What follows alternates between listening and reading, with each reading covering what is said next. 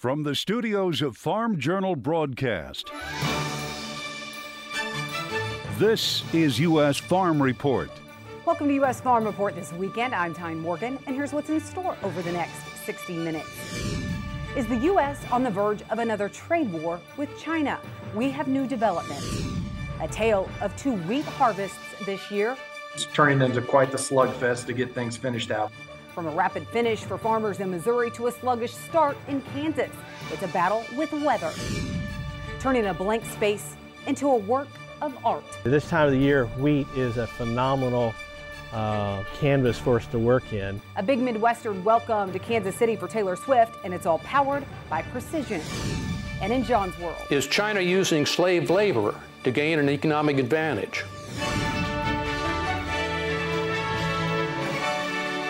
U.S. Farm Report, presented by Pioneer. What's next happens when blood, sweat, and tears meet rain, wind, and sun. Pioneer. What's next happens here.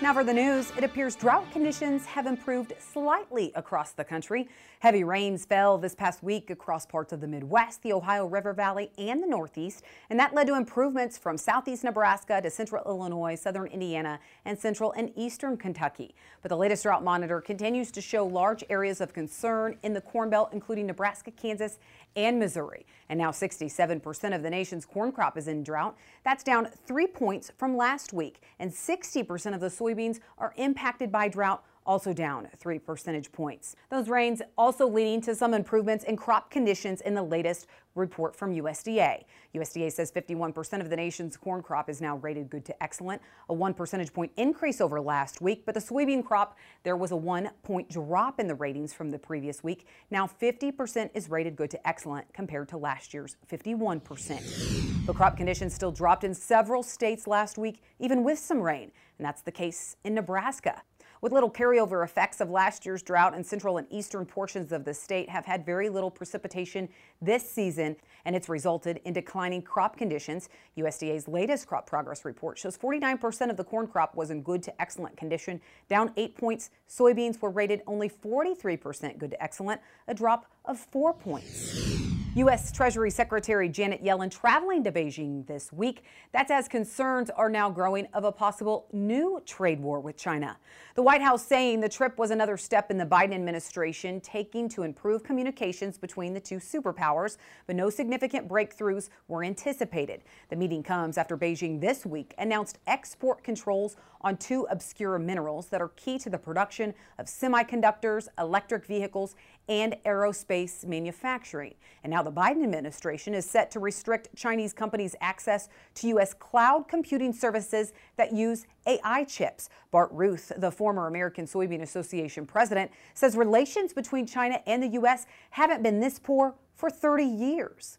The uh, trade war in the last administration was a disaster. Um, we didn't end up with anything better than we had and damaged relations in the process. So that's my personal opinion, but uh, didn't do us any good. So you kind of have to do a reset and, and move forward. A Biden administration official told reporters the U.S. does not seek to decouple our economies from China, and adding that a full cessation of trade and investment would be destabilizing for both countries and the global economy.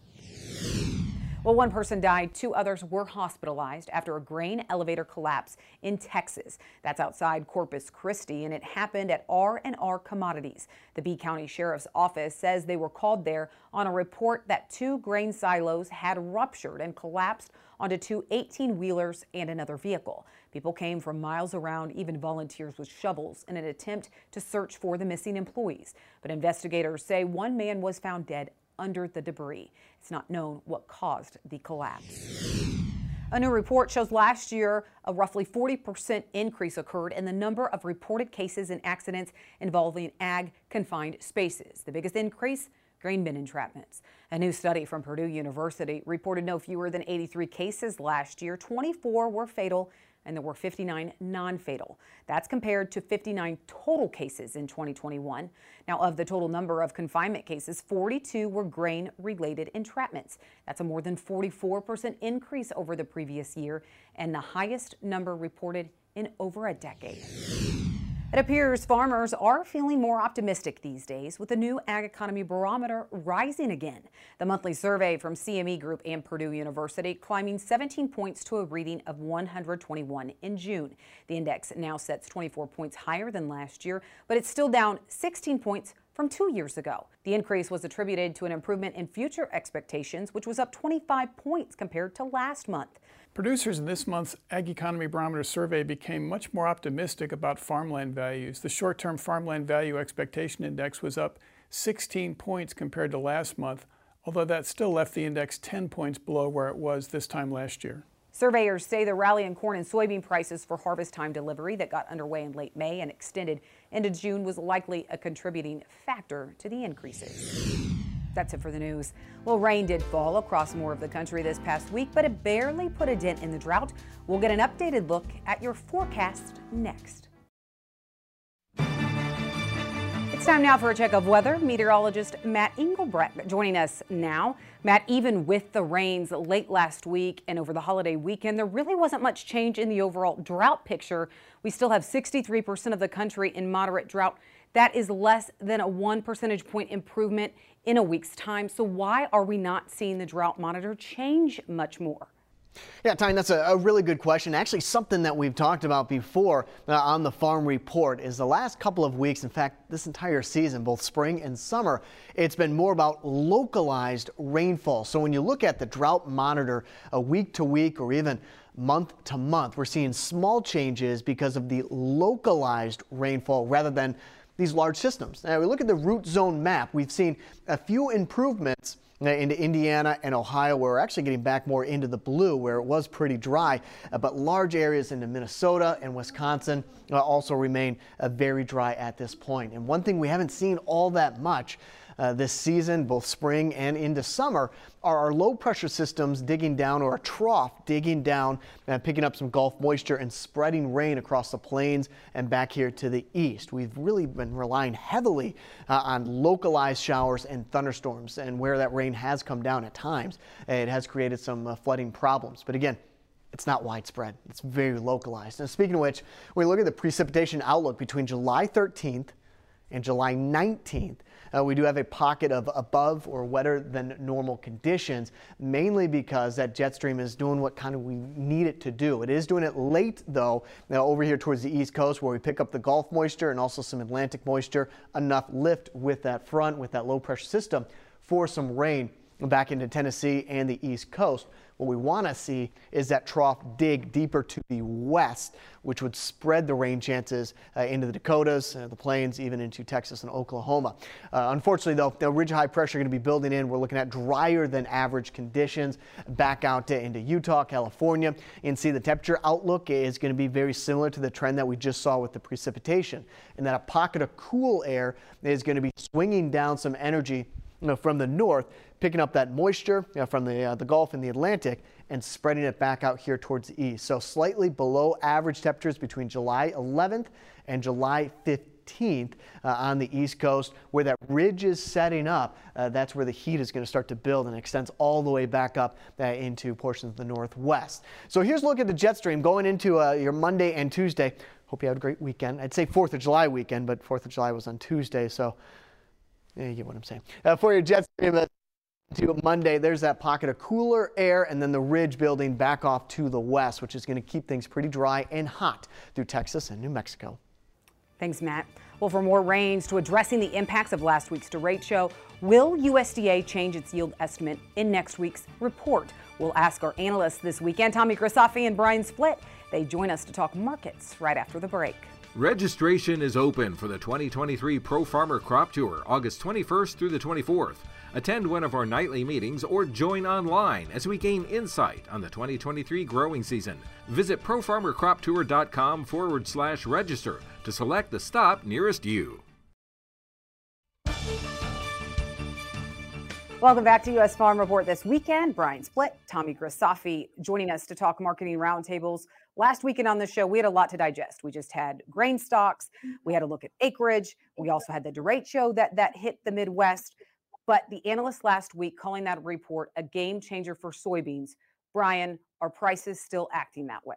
Uh, we've seen a little bit of a pullback off of the highs, and I still think it's worth uh, really considering managing risk here. Uh, we still have uh, adequate global supplies of soybeans, and I think uh, based on the weather that we've dealt with in May, June, um, and and looking ahead into July, uh, to me the the bean crop has to, maybe a higher potential of reaching trend or above trend yields compared to corn. I think it's pretty well uh, solidified that the corn crop is not going to attain a trendline yield. Uh, most of the uh, estimates I'm hearing are in the low to mid 170s, maybe 172 to 174 uh, bushels per acre on corn. But I think soybeans still have that potential to reach trend or higher. Well, and we'll get into what we should watch in that upcoming USDA report next week. But right now, is the focus still weather, Tommy? I mean, we've seen some rains, but rains miss other areas of the Corn Belt. It's never going to be perfect everywhere. What's interesting about this year is the fringe acres, every everywhere but the I states, are actually doing very well. Uh, Kentucky, Tennessee, up in the Dakotas, uh, there, there's pockets of trouble everywhere. And I, I can't remember a year where everything was perfect. And I can't remember a year where everything was just like some other analog year. I know everyone's trying to compare this to 2012. How about we just compare it to 2023? That's what year it is. Uh, the world's a different place than it was in 2012. The interest rates are a different place than they were in 2012. Uh, allegedly, these hybrid hybrids are just amazing. So give them a chance, right? Let's see what if we were going to stress the crop out. Let's see if these rains could help them. I, I don't doubt that we're not at that corn yield. And and this is the time of year where people really focus on trying to be a predictor of what the yield is, and we're forgetting by far the most important part. Do we have someone to sell it to? who are we going to sell? Whether we're 178 yield, 171 yield, do we have someone to sell it to? You can see by the price action in the cattle that there's not a lot of cattle out there. The hog industry's been rocked. We'll see how demand is there. Keep an eye on China. If there was one surprise to come, looks like China's having adverse weather. If China came in to buy corn, that might be what takes us back to that 550, 575 level time. Well, Tommy hit on several things, Brian, but as we head into the report next week, a lot of questions on will USDA adjust adjust their yield forecast? And then is there anything on the demand side that we may see as far as revisions go? Yeah, so Tommy had mentioned 2012, and I think the real analog comparison is 2013. Um, and so, interestingly, uh, we did go a little bit higher this year compared to where we did in 2013. We had about three days of extra buying uh, past the highs that were made in the March uh, quarterly stocks and planning intentions report that took us up close to $6.30 a bushel. Uh, but when you look at what we've done since then, we've actually caught right back up to what we were doing in 2013. And July 5th of 2013, Dees Corn made a low of 490 uh, just to rally up to about 528 into the July WASDE report. And I think you're going to see something similar as we approach that report. We're seeing some buying uh, coming out of the 4th of July holiday.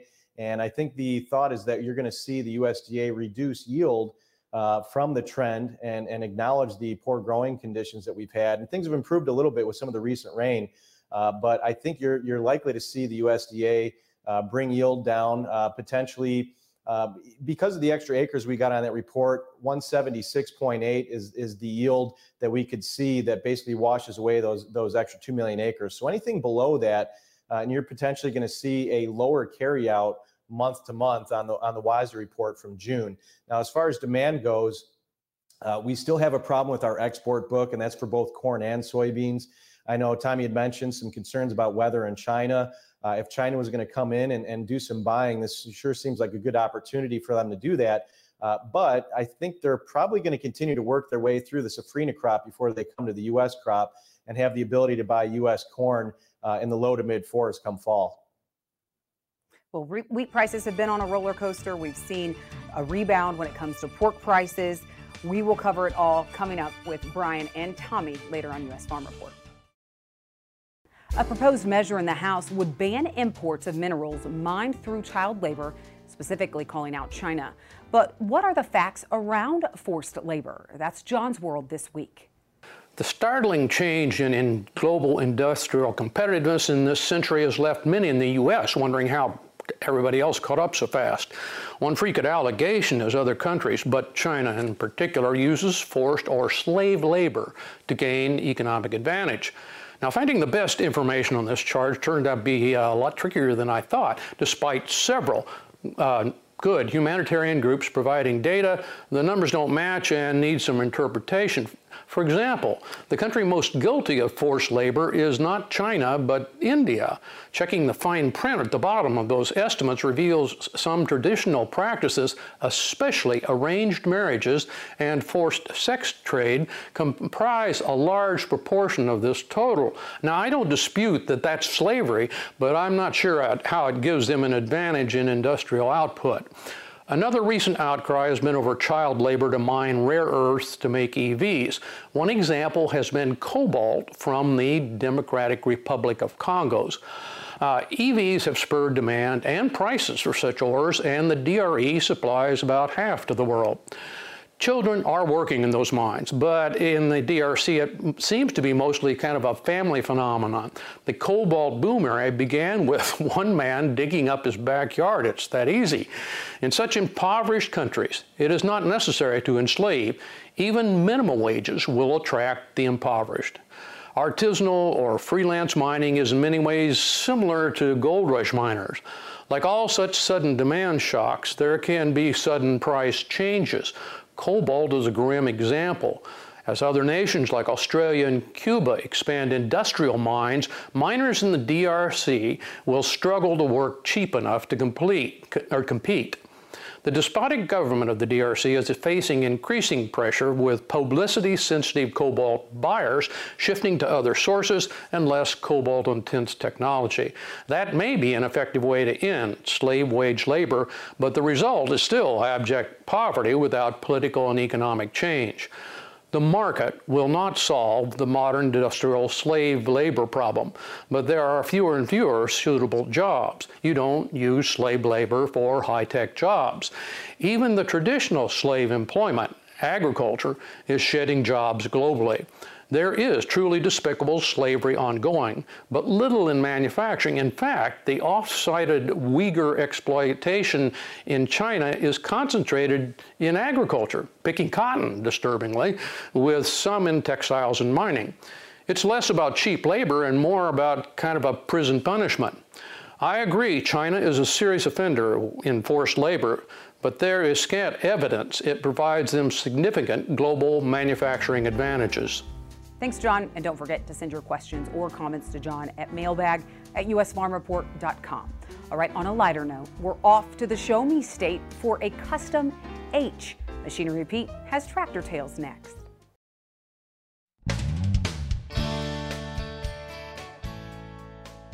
Hey, we got an interesting one for you on Tractor Tales this week, folks. We're heading to Missouri to check out a prototype Custom H this is my 1949 Custom. This is the prototype of this series of tractors. There was the lighter ones first, but this one is the prototype. Uh, it was built before the Montgomery Wards were even thought of. And uh, the smaller version of these tractors, there was several of them built at the same time and after this one was built because the serial numbers kind of run together.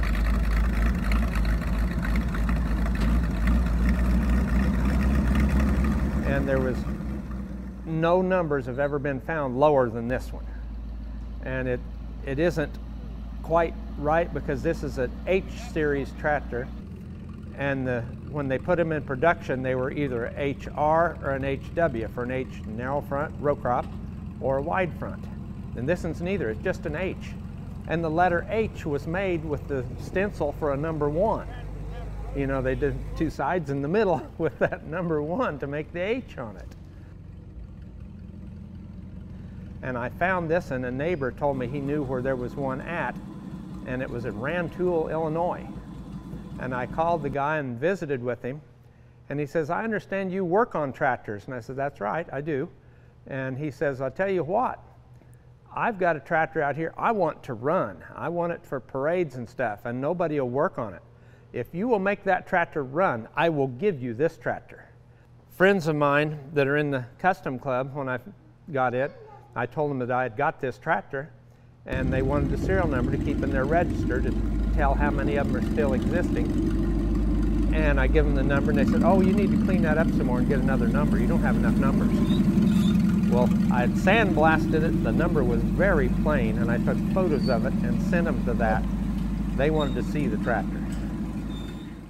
Thanks, Greg. Well, some areas of the country are seeing a record harvest pace. So why is winter wheat harvest nationwide running behind? We wade through the tale of two harvests this year. That's our Farm Journal report next. U.S. Farm Report is produced and distributed by Farm Journal Broadcast.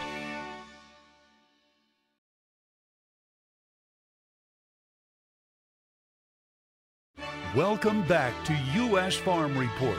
Trusted, timely, tradition. It's the tale of two harvests for wheat this year. The national snapshot of crop progress really says it all, with harvest running nine points behind average, while drought is actually aiding a rapid, even record harvest pace for farmers in Missouri and eastern Kansas. If you head farther south and west, it's been a sluggish start due to a new battle too much rain and it's something that we show you this week in our Farm Journal report. The rhythm of wheat harvest is sweeping across these amber waves of grain at a pace this farmer has never seen. This is the earliest we've harvested wheat that I can remember. We've been able to get in the field at least three to four weeks earlier than we would have on a typical year. In eastern Kansas, Adam Phelan says last year they weren't able to even start harvest until mid July. This year, harvest is nearly wrapped up. And it's because of these dry conditions that we've been able to get in so much earlier. With cracks in the ground and visible stress to the crops, signs of drought are visible even with recent scattered rains. But wheat yields on this farm are surprisingly still good. We had pretty decent rains earlier in the spring that really helped. The yields have been in the mid 50s to lower 60s throughout our area. And it's a big difference from 2022. Last year's were a little bit lower. They were in the 40s, our wheat yields. Wheat yields are strong in eastern Kansas, but the area only accounts for about 10% of the state's total wheat production. And when you travel farther west and south, well, harvest is progressing really slow. Story of wheat harvest this year is much different. It's turning into quite the slugfest to get things finished out. Justin Gilpin is the CEO of Kansas Wheat, who's constantly communicating with growers across the state. It's frustrating probably is the best way to describe it uh, you know we, because of the rains that came late that we really needed back in march and april that uh, for this crop to benefit from uh, are really coming cre- uh, now creating some challenges gilpin says the wheat tour this year already exposed drought's impact on the crop especially in the central corridor uh, those were drought stricken areas where we had uh, you know thin short wheat uh, that uh, the yields were between 10 and 25 bushels per acre. And what farmers are having to deal with now is because of the rain and the lack of canopy, uh, the weed pressure that's really come on, where you have weeds that are actually taller than some of the uh, the low yielding wheat that's out there. The wheat tour in May already projected abandonment at 19% in Kansas due to scars of drought and cold weather. But now that figure could continue to grow. I do think it probably is going to climb a little bit more because of the challenges with the uh, with rain and the weed pressure that's coming on. USDA's crop progress report this week showed statewide Kansas farmers are running 17 points behind average when it comes to harvest. But look at Missouri, farmers nearing the finish line with 88% of the crop already harvested. That's 14 points ahead of normal. And the rapid planting pace is a storyline sweeping across Missouri farms. The last time we planted wheat was probably six years ago. Just like other farmers across the Midwest, the Nails decided to give wheat a try again this year for two major reasons. Summer income and the price was pretty attractive as well. Nail says only about 10% of their acres were covered in wheat this winter, a decision that's paying off on the good ground. The lighter soil has struggled. Uh, we were dry at a crucial time, and uh, lighter soil really uh, struggled this year. We did have some wheat that was running 80, 90 bushel on the good dirt, What's considered good here? 60 to 70 bushel per acre winter wheat. But on the, you know, lighter dirt, 30, 40 was catching most of that. But for neighboring farmer Tom Waters. Yeah, I like to grow wheat. I just, I like cutting wheat. Wheat is a staple. Wheat has kind of a bad reputation in our area. I still like to plant it. I fertilize the heck out of it and just figure some of that fertilizer is good for the beans too. With a heavy dose of fertilizer across their winter wheat, it's showing up in their yields. We're probably normal, maybe a little above. I think this field's probably going to be between 80 and 90 bushel. So uh, can't complain about that for sure. But its dryness and triple digit heat last week now sprouting concerns about the summer crops. Both Nail and Waters double cropped soybeans behind their wheat, but the Nails deciding to turn on their pivot just to get the crop up. We just don't have much uh, subsoil moisture here at all. As for wheat, it's a year producing a lot of firsts. Talking to guys out in western Kansas, they're talking about having to plant around mud puddles this year, and we're talking about not being able to get any moisture to get our beans up. And it's the potential harvest outcome in the nation's breadbasket that continues to capture interest from around the world. Now, one thing Kansas Wheat is concerned about is seed availability for next year, so they're encouraging producers to actually start those conversations early. But one of those fields in Missouri, harvest was not the end of the story for that field. It actually turned into a work of art. We'll show you that at the end of the show. But coming up next, what was behind wheat prices this week? Brian Splitt and Tommy Grisafi rejoin me next. Your next piece of equipment is on machinerypete.com. Search equipment from dealerships across the country to find what you're looking for. Only on machinerypete.com. All right, Tommy, we just looked at winter wheat harvest across Kansas and Missouri. It really is a mixed bag. Yields better in some areas, but also looking at an increase of abandonment. Wheat prices have been extremely volatile, though, lately. They have. There's uh, headlines coming out of uh, Russia, Ukraine the, those never uh, those are ne- those aren't going to stop for a while. There's tension over there, and that adds premium. We're seeing too much. I talked to a coworker, Brady Huck, out there. I said, "Did you guys just go from not having enough rain to too much rain?" He said, "We now have plenty of rain. The rain could actually uh, disrupt harvest a little bit. Big rains happening out west. Uh, blessed for the people in uh, states like Oklahoma and Kansas and Texas and." it, weather's never easy, Tyne. You get a beautiful rain, and it happens to come with uh, baseball size hail, right? There's there's nothing easy about summer weather markets, and but the thing is about uh, American wheat, all all three, the Board of Trade, the Kansas City, the Minneapolis, who's going to buy it? And Brian could touch about demand on wheat, but we, we've our wheat exports have changed. Russia is absolutely flooding the market with wheat. They're even stealing the wheat from Ukraine and flooding the world with that. And although people pretend they're not going to buy Russian wheat, trust me, folks, if things get cheap enough, they're going to buy it. So, Brian, when you look at wheat demand, I mean, is the market kind of becoming uh, uh, immune to the the ongoing situation in Russia and Ukraine? And and does our wheat really have a big impact on the global picture? Yeah, I mean, something that's happened as of late, and maybe over the last decade, not as of late, but uh, we've really seen uh, the U.S. become the kind of the wheat bank of the world, where uh, buyers typically go elsewhere prior to coming to the U.S. for physical supply.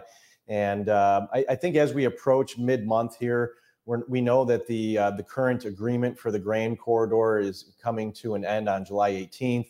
Um, there's going to be quite a bit of headline volatility uh, leading up to that. We've already seen, you know, Russia uh, imply that they're not going to renew that, but they've said the same thing uh, the past two prior negotiation cycles. Uh, so I, I think you're going to see some headline risk. Tommy, when you look at the spreads between hogs and cattle, I mean, things are finally looking up for pork prices right now. What has changed? Well, there the Prop 12 was a a, a bomb. Uh, kind of reminds me of that uh, fireworks meme we saw there on Twitter, where the one rocket hit the other whole bag of the fireworks. That Prop 12 made people realize how fragile agriculture is in America in the sense that there's a select handful of people determining how we're going to eat, the quality food we're going to eat, and they are so disconnected from agriculture. And now, because what happened in California, all the states that want to mix it up and tell you exactly how a pork chop should be raised are going to start making laws. And that Supreme Court decision is going to come back to haunt people. So, anyone out there involved in any form of agriculture needs to go out there and be an advocate. The volatility in hogs and cattle are going to continue. I'm happy the price went up. If they went much lower, there would have been an incredible amount of pain and several more bankruptcies. Well, Brian, real quick, we don't have much time, but what are the technicals telling us? Hogs have a very good technical picture. Uh, you start with the fund manager was record short. They've gotten long hogs, and uh, that was recently. So I don't think they're ready to turn that around and go short quite yet. We've got uh, August, for example, has a head and shoulder bottom. We broke through the neckline of that pattern over the last couple of days. We've had a uh, we've bitten off a large chunk in, in a very short period of time. So I wouldn't be surprised if hogs maybe need to go back and revisit that neckline support before the next leg higher. But uh, I, I, think we've got uh, some some higher highs in store. Brian, Tommy, thank you for joining us this weekend. Let's take a quick break, and then we're off to Iowa for a community that really re- was able to rebuild with the help of some very generous community members. We have that with Farming the Countryside next. The last census showed 19.3% of the U.S. population lives in rural America, but those numbers are prior to 2020. For rural towns across the country, there's a constant effort to revitalize the communities, but the biggest challenge is often budgets. As Andrew McCrea tells us this weekend in Farming the Countryside, one Iowa community found a way to turn big dreams into a big boon for their small town. Turn back the clock about a decade ago, and Osage, Iowa had many groups with several needs. The local pool was in dire need of repair. Community members wanted an auditorium for theater and musical events. The local Ag Society desired a building to host events on the fairgrounds. There were many needs for new facilities. Everybody was vying for uh, private funds to build their project. And it became apparent to uh, those of us that were kind of on the firing line uh, that nobody was going to be successful. Steve Cooper is the mayor of Osage, Iowa. He says the groups knew they couldn't all get what they wanted immediately. There were simply too many needs and not enough private funds to go around. Someone suggested they band together and perhaps create a facility that included everything they needed. An architect was hired to design a plan. He came up with the cost at that time, and this is without the outdoor, without uh, redoing the outdoor pool. He came up with a cost of around twelve and a half million dollars and when that figure surfaced, I thought, well, it was a good try. That amount of money in a town of just over 3,000 people was more than anyone thought could be raised. The local Osage Education Foundation heard about the plan and the price tag. Perhaps they could share the story with those at the alumni banquet, since it attracts people from near and far. The message resonated, and Steve was amazed by the giving $7.5 million. We have a list of people that were donors to this, and some of them gave as little as $10.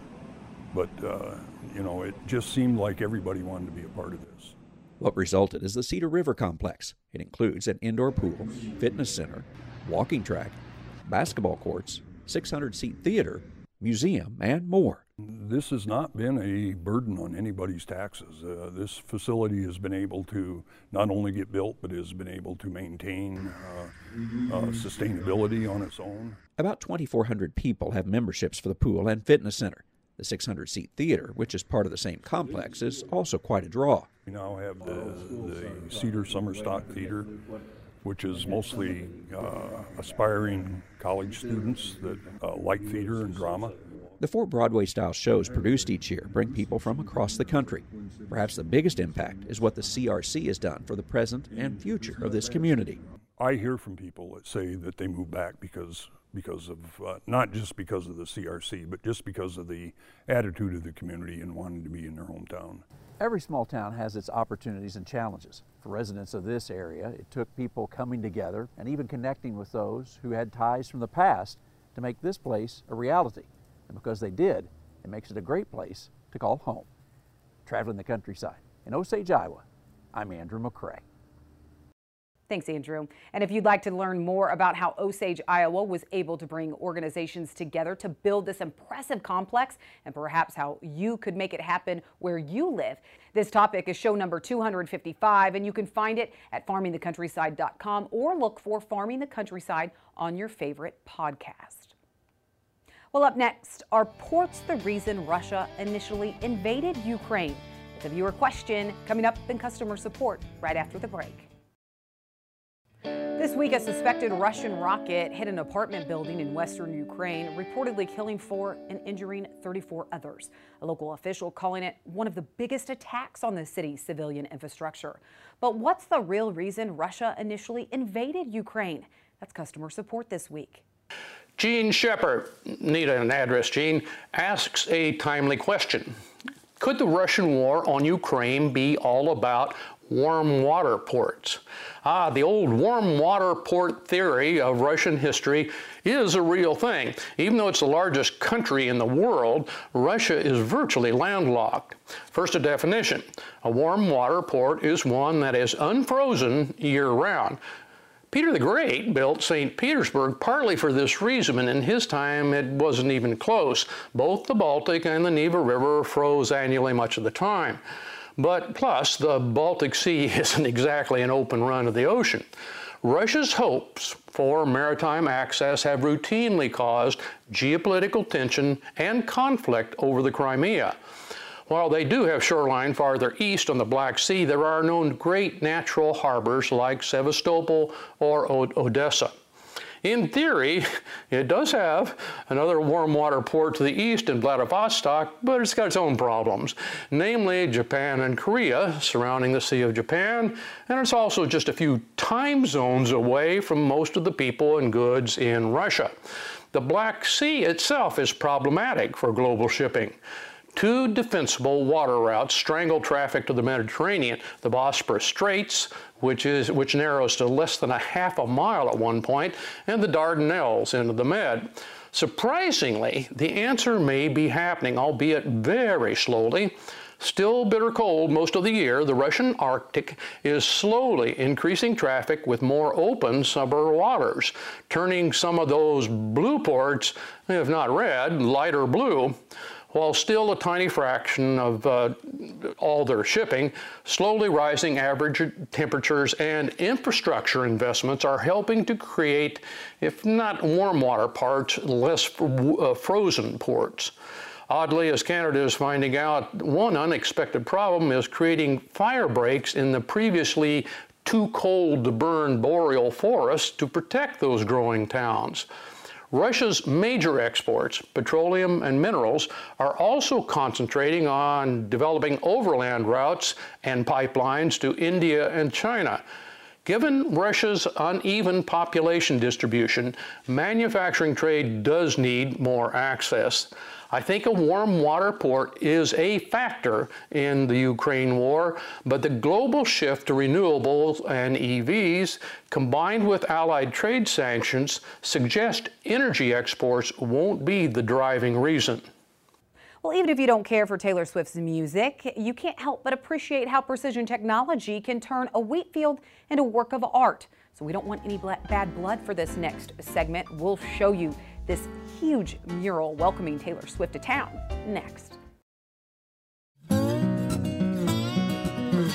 From a field of wheat stubble to a work of art, the blank space in Missouri transitioned into a welcome to Taylor Swift as she jet setted to Kansas City. And as we show you this weekend, it was all powered by precision.